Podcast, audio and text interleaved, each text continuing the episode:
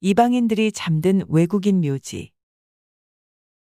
외국인 묘지하면 처음 듣는 사람은 무슨 말인지 약간 의아해할 것이다.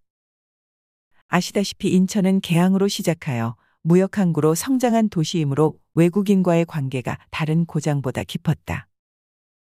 1883년에서 1914년이란 긴 세월을 두고 인천에는 외국인의 특정 거류 지역인 조계가 책정되어 일본인은 일본 조계, 청국인은 청국 조계, 서양인은 각국 조계에서 생활을 하였다. 사람이 살고 있는 이상 갖출 것은 갖추어야 했을 것이다. 그래서 그들은 지금은 시내 한복판이 되었지만 당시에는 외곽지대였던 야산에 조계별로 공동묘지를 설정했다. 그 중에서 각국지계의 묘지만은 외국인 묘지라 불렀고 나머지는 1인 묘지, 의장지, 청인 묘지라고 했다. 송월동에서 만석동으로 이어지는 육교로 경인선 철길을 넘으면 왼쪽으로 북성동의 기점인 1가 1번지에 헐다 남은 조그만 돌산과 넓은 공터가 있다. 이 돌산과 공터 일대에 약 8천 평이 되는 완만한 경사를 가진 구릉이 있었는데 이곳에 외국인 묘지가 있었다. 인천 한 세기에 나오는 외국인 묘지에 대한 묘사 부분으로 외국인 묘지가 생겨난 연유를 간결하게 설명하고 있다. 1883년 인천이 개항되면서 조선에서의 이권을 노린 일, 청, 러시아와 구미 제국인들은 물밀듯이 인천 땅에 상륙하게 된다.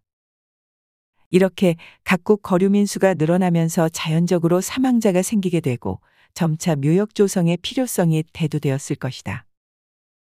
그렇게 해서 생겨난 것이 앞서 인용한 1인 묘지, 청국인 묘지, 외국인 묘지였는데 의장지라 불렸던 청국인 묘지는 1884년 3월 7일 우리 정부와 청국이 맺은 인천 구화 상직의 장정에 의해 생겨났다.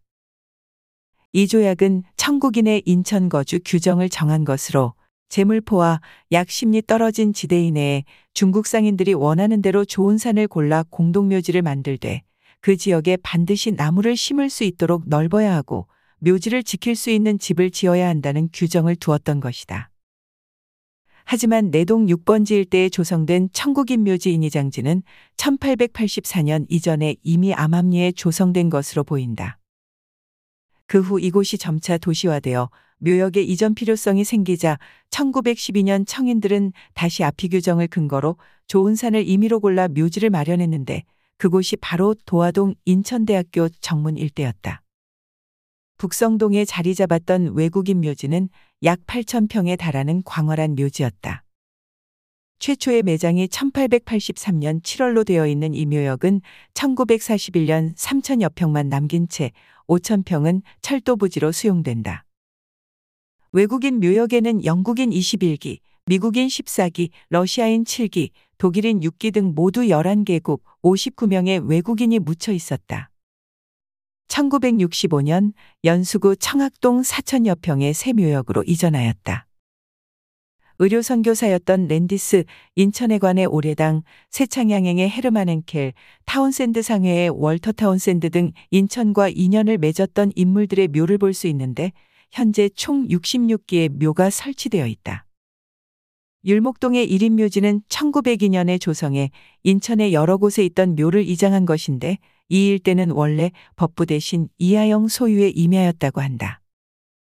참고로 인천에서 화장장은 개항 직후 일본인들이 당시 신생동 해군 묘지에서 관을 놓고 직접 화장 처리하는 것으로부터 시작된다.